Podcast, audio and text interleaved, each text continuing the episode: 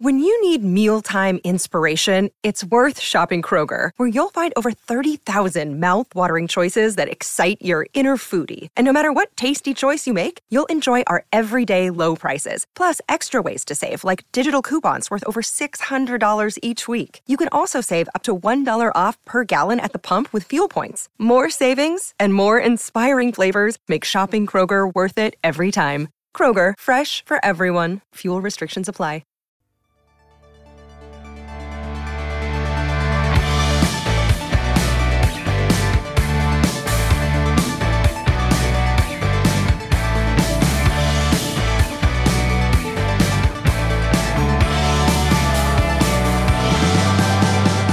To another edition of Memory Lane, and really pleased to be joined today by one of the great hockey players of all time. Bryan Trottier won not one, not two, not four, not five, six Stanley Cups. Bryan, how are you today, sir? Thank you for joining me.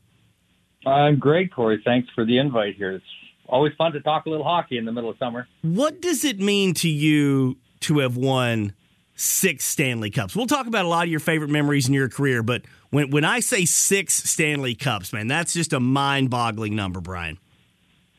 Well, reflection's always fun. Reminiscing is even more more enjoyable. I think the uh, the wonderful thing about championships is that it reflects well on the group. It reflects well on on uh, you know every every guy on the team because you need everybody. Um, it's such a team sport, and there's an appreciation factor and obviously, you know, we want we love talking about those things, the experiences and the stories behind it. So, yeah, the championships are just awesome. You know, you play 18 years, coach for another 10, and people say, "Oh my God, you won seven Stanley Cups." I said, "I know, but look how many I lost. I lost 21 times."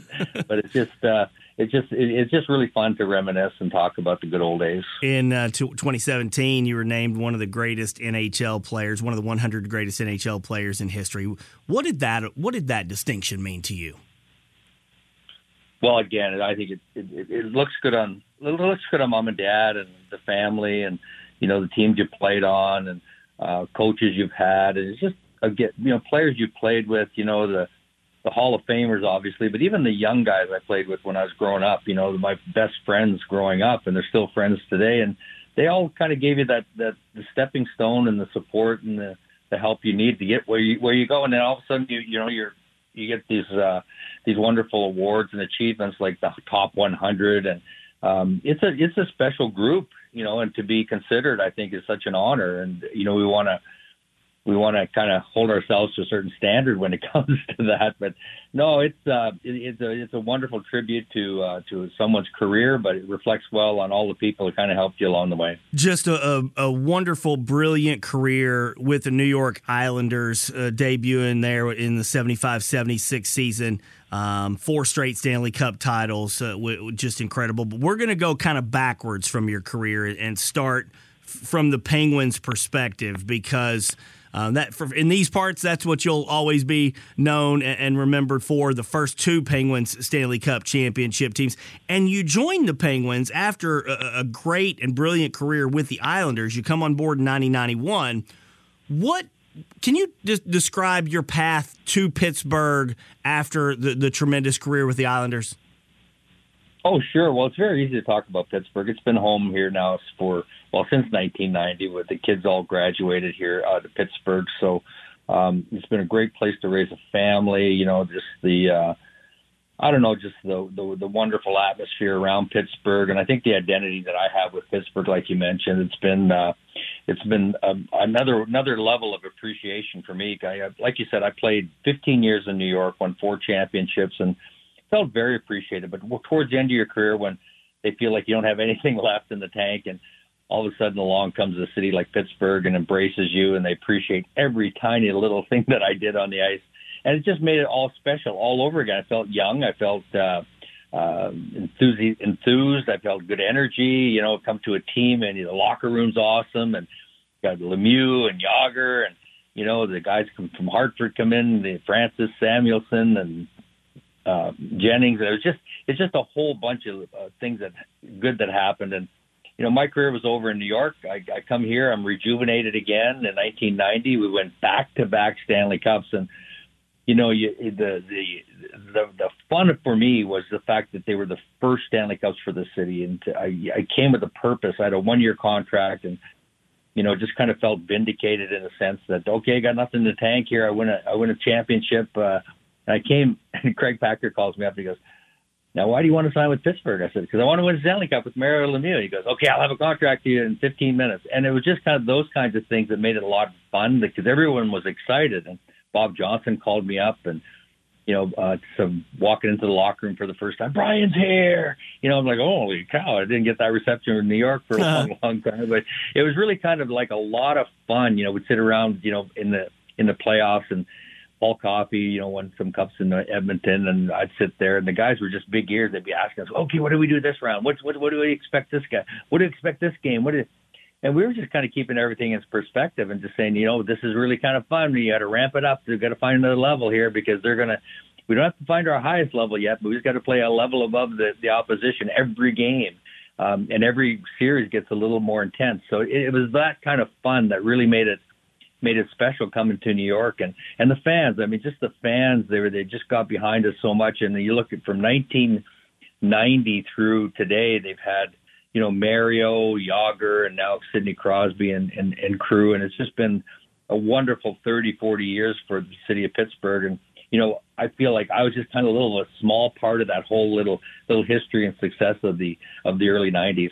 What was it like for you at that stage of, of your career, Bryan? Because you were – uh, a sensational, huge part of the four uh, straight Stanley Cup uh, championship teams for the Islanders. You're later in your career. You're still a very good player, but you're asked to play a little bit of a different role. Obviously, Mario's there. He's he's the, the, the star of the franchise. What was that whole shift in, in mindset like for you when you come to the Penguins? Well, it, it, didn't. It didn't change much, but it was really kind of interesting how things evolve. And like through the last several years with the Islanders, you know, it was less of an offensive role. It became more of like, okay, you're going to be a senior member. You got to take the kids under your wing and kind of help them along and get them playing really well. You might not see as much power play. You might not see as much offensive role. And obviously, you know, Mike Bossy was gone, and there was we didn't have the dynamic names of the '80s, and you know, we are still putting up decent numbers. Like I had Mikko Makela on my line, and people, you know, have a tough time remembering Randy Wood and the players I played with. You know, after Mike Bossy and Clark Gillies were gone, and um, you know, so the numbers went down a little bit. I think that reflects on on all of us a little bit. But when your power play time goes down, you know, obviously the numbers go down with that, and uh, so I wasn't stressed about it. It was all of a sudden like, okay, I'll I'll help these kids along. Boom, we'll we'll make some fun happen. But um, when all of a sudden that's wiped out, you feel like the rug gets pulled out from underneath your your your feet, and you don't feel appreciated. Okay, that's not good enough anymore. You can't even do. I was like, okay, whatever. Uh, but I come here to Pittsburgh. I was doing the same thing. Basically, I was doing the you know a little leadership role and um, working with young great players like Mario and Jagr and you know the young young players they had here, some veteran guys they had here, Bob Errey and Phil Bourque and Troy Loney, and I think it was just a whole bunch of things that just kind of happened that just kind of felt comfortable. Bob Johnson put me in a role where you know we pull you, we put you in offense. You know we know what you can do. Okay, we take those big face-offs and what you can do. You take those penalty kill moments and up against the other team's best centerman and you know, just shut them down. I w- I wasn't thinking about that. I was just playing my game. And um, I think those things just happened because the fun thing about hockey is if you overthink of things, you know, you're, you're doing the wrong things. You just got to go out there and, you know, trust your instincts and play your heart out. And uh, a lot of times good things will happen. And that's all I did. I just felt like I came to Pittsburgh. I played my game. Uh, Bob Johnson and Craig Patrick, you know, they, they were, they were fantastic. And, the the players here in Pittsburgh, you know, the locker room, they made me feel appreciated. And you get on the ice and the fans are cheering for you. You know, like it just kind of rejuvenated my career all over again.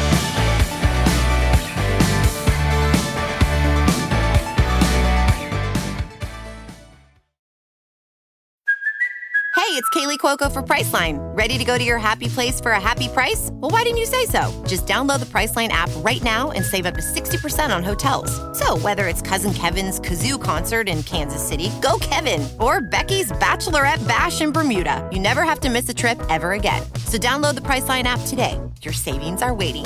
Go to your happy place for a happy price. Go to your happy price, Priceline.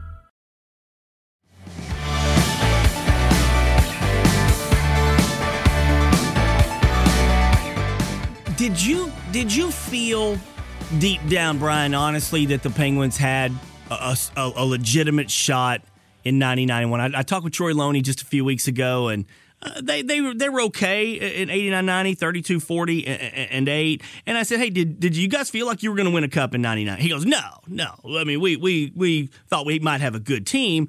When you signed with the Penguins and you're and and, and you're telling Craig hey I want to win a, a cup did, did it seem realistic when when the when the process started well, yeah, yeah, it does, Corky. I, I did my homework. I sat in I sat in my basement in New York, and I, I, I went through the teams. I, I looked at Pittsburgh and said, Mario Lemieux, Paul Coffey, Tommy Barrasso. They have you know great goaltender, you know one of the best defensemen in the NHL history, and and Mario Lemieux, and, and they're not winning. They're not. They didn't make the playoffs. It doesn't make sense.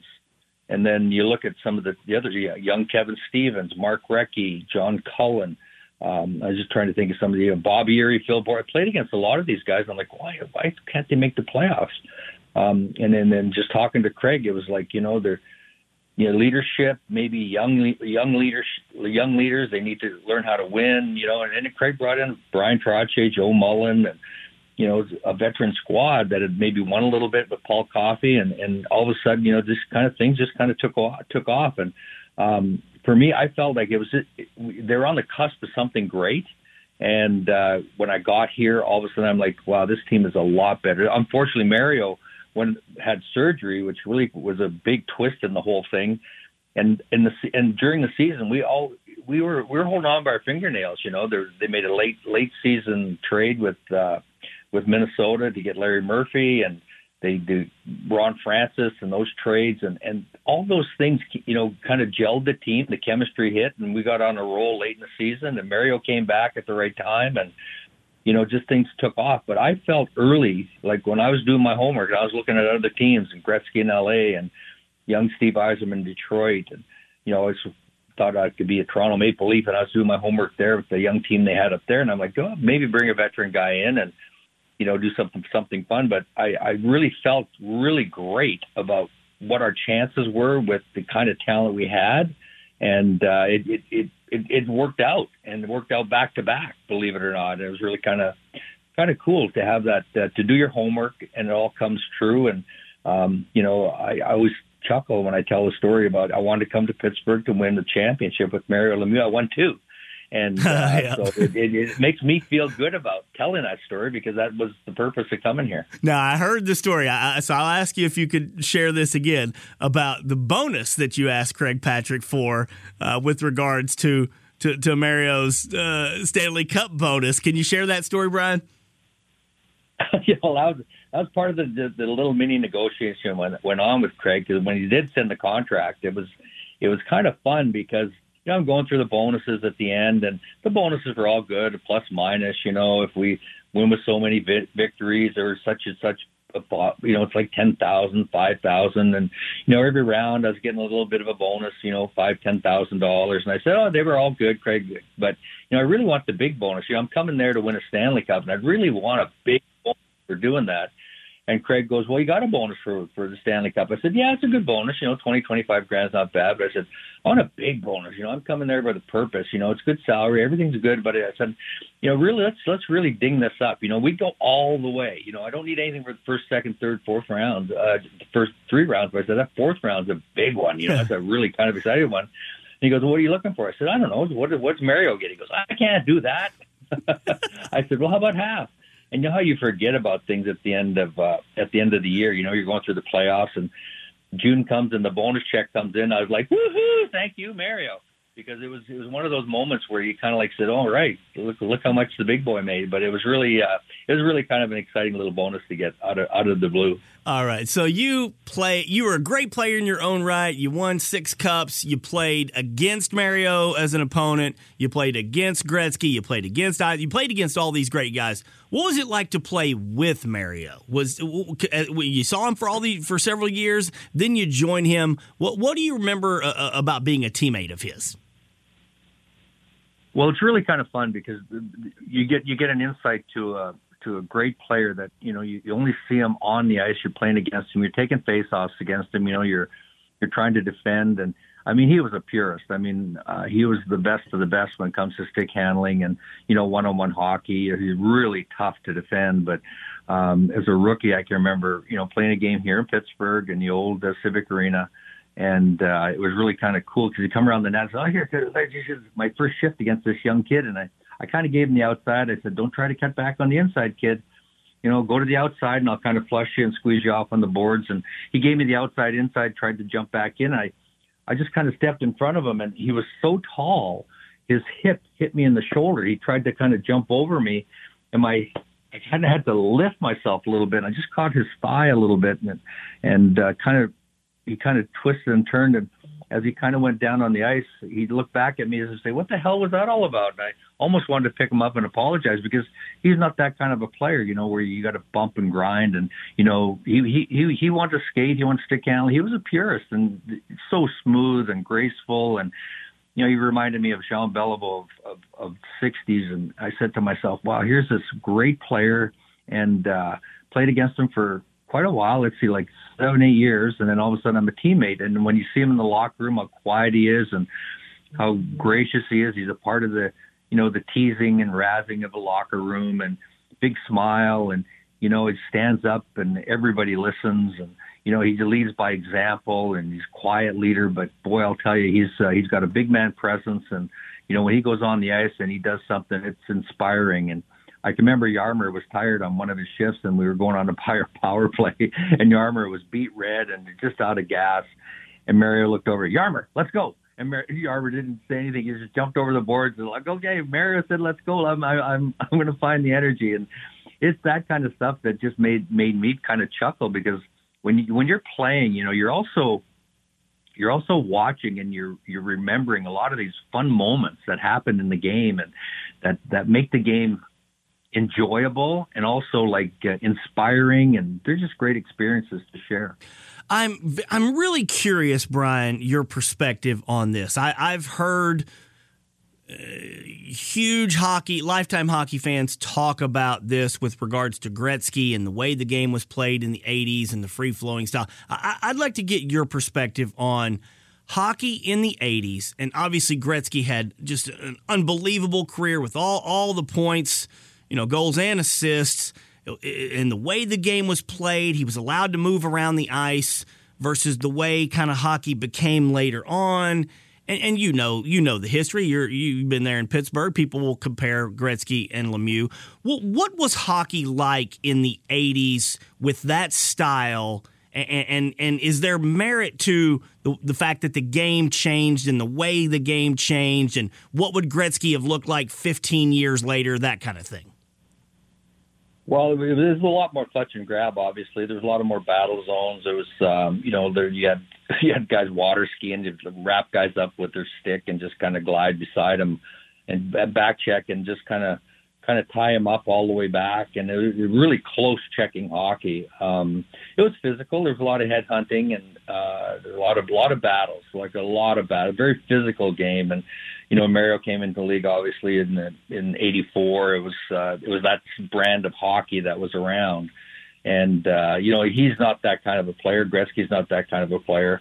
Um, but uh, you know when you have when you surround yourself with great players, and obviously when when Mario got some some better players on, you just saw the numbers that he put up as well. And taking nothing away from Wayne and, and the style he played, God, you know he had he had tremendous talent playing with him in Edmonton too, with Jari Kurri and Mark Messier and Glenn Anderson and Paul Coffey before he became a Penguin. And when you surround yourself with great players on the ice, three, four, five guys at one time, I mean, you put up some incredible numbers, and that puck moves around faster than people can can check you. And, you know, they're still trying to grab and clutch and slow you down. And you know, Mario's got a statue out in front of the the Penguins where you know he just busted through two Islanders. It was uh, Rich Pilon and I'm trying to remember the other one, but they was really kind of comical to see like they could they had sticks on them and everything, and he just kept plowing away and then you know tucked the the puck in, and it's just a tremendous you know reflection on a guy who's as powerful as Mario, as graceful as he is, and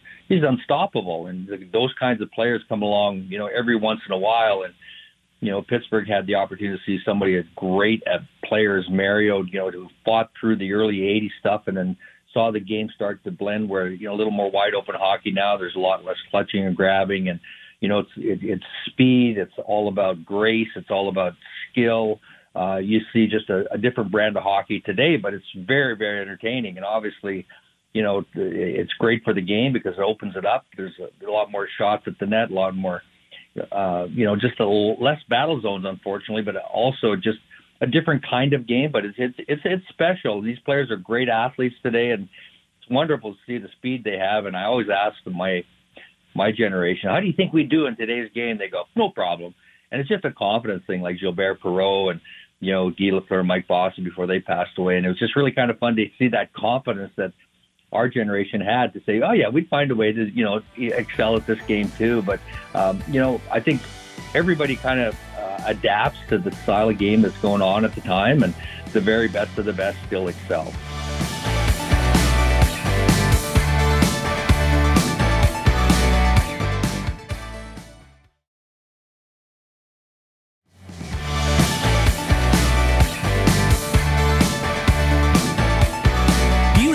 Favorite memory? You, you, won six cups. You you experienced the highs of the highs when somebody says to you, what what you, what will you recall the most from your career? Is there one, or is it a collection of three or four? Or how do you go about looking back on your favorite memory? Well, that, that's probably the number one question I get asked, Corey, and it's a great question because, like, the first of anything, you know, the first time you put the jersey on with your name and number on is pretty, pretty. It's so exciting, you get goosebumps, and then you score your first goal, or you know, you do the first of everything, you know, the first game you play, all those firsts are just, just highlights in your mind.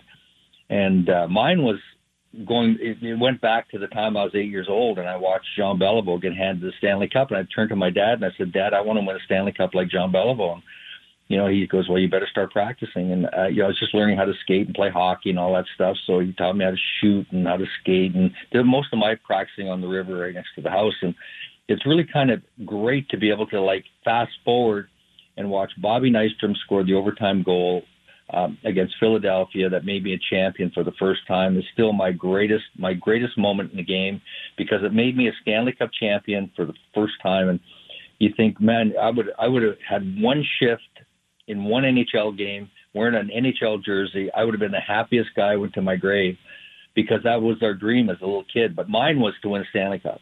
And I said, I'm, if I'm going to NHL, I want to win. I want to win a championship, and and I went with that purpose. And all of a sudden, you know, I'm I'm a champion. Bobby Nystrom made me a champion, and in overtime, and that's snap your fingers, you're you're a champion. You know, prior to that, it's a tie game, anybody's game.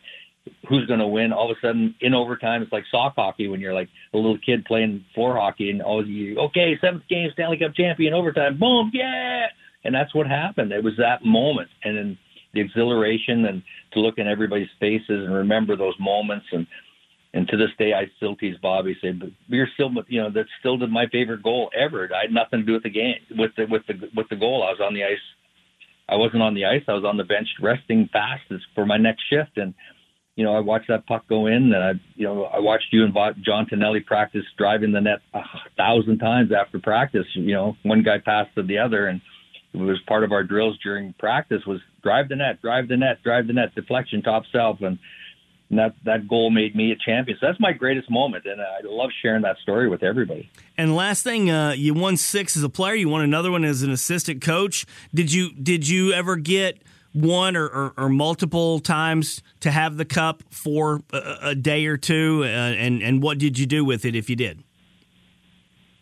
Well, that's another fun fun fun uh, uh, trivia that pe- a lot of people don't know. The, the day with the cup didn't happen until like the mid '90s. Oh, is that so right? oh, my yeah, goodness. So, so, when we won when we won the cup with New York in the '80s, and we won the cup here in the early '90s with uh, the Penguins.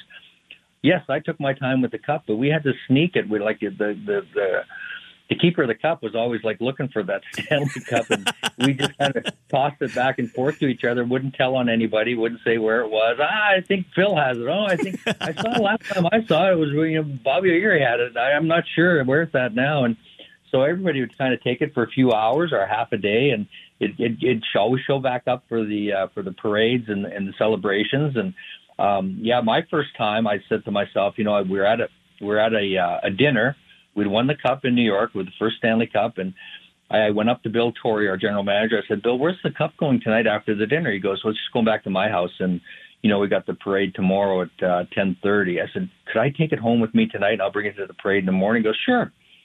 So I snuck it out, and the, the keeper of the cup's following. Where are you going with that? I said, I'll be right back. I threw it in the back seat of my car, took off. But I, I ended up saying, I ended up putting it at the foot of my bed because I wanted to wake up in the morning. I had the drapes open because that, that sun was going to shine in. That morning sun was going to shine in, you know, early morning. I wanted to wake up, and the first thing I saw when I opened my eye was going to be the Stanley Cup, and uh, that sun hit that Stanley Cup. I popped my eyes open and it looked magnificently perfect. I was like, "Oh my God, this is awesome!" I couldn't have drawn a better picture. But um, you know, yeah, we've all had our time with the cups on special times. You know, you hear all various stories about you know somebody ate cereal out of it or whatever. and I always say to myself, you know, like I never did anything crazy like that. I was just always always wanting to like shine it up and make it a little per- more perfect and that kind of stuff.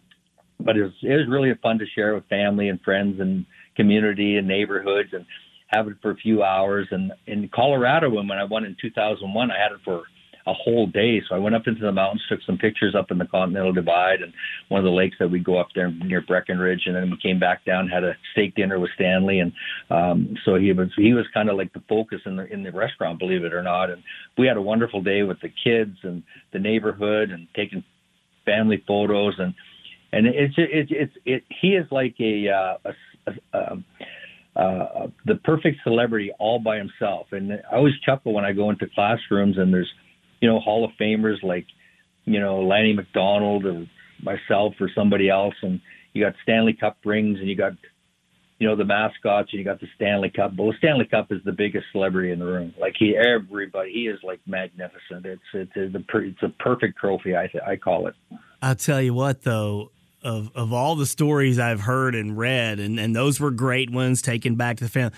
You're uh, you want to talk about kind of a tearful movie kind of moment of waking up with the Stanley Cup and the sunshine. That's as good. That's as good of a story as I've heard. Seriously, because everybody wants to share with all kinds of people, but just the romantic kind of nature of the way you told. I could see that in a movie. That that's how the movie would open with you know the, the scene with the sun coming up through the room and shining on the cup or something. That's that's a glorious story. I really appreciate you sharing that. I set that I set that trophy up at the end of the bed on that little table, open the drapes. You know, I'm like, I, I, I'm, I'm, I'm saying, what if the sun does? I don't care. I said the sun's going to shine sooner or later. I'm going to open my eyes, and that thing's just going to be gleaming, and it was. I mean, you couldn't, like you said, you couldn't ask for a better, like Hollywood story in that in that regard because everything was just like perfect. It hit perfect. Oh my eyes, that thing was just glaring at me. Like, this is like spectacular, you know. And it, it was like, you know, the the heavens opened up, and went,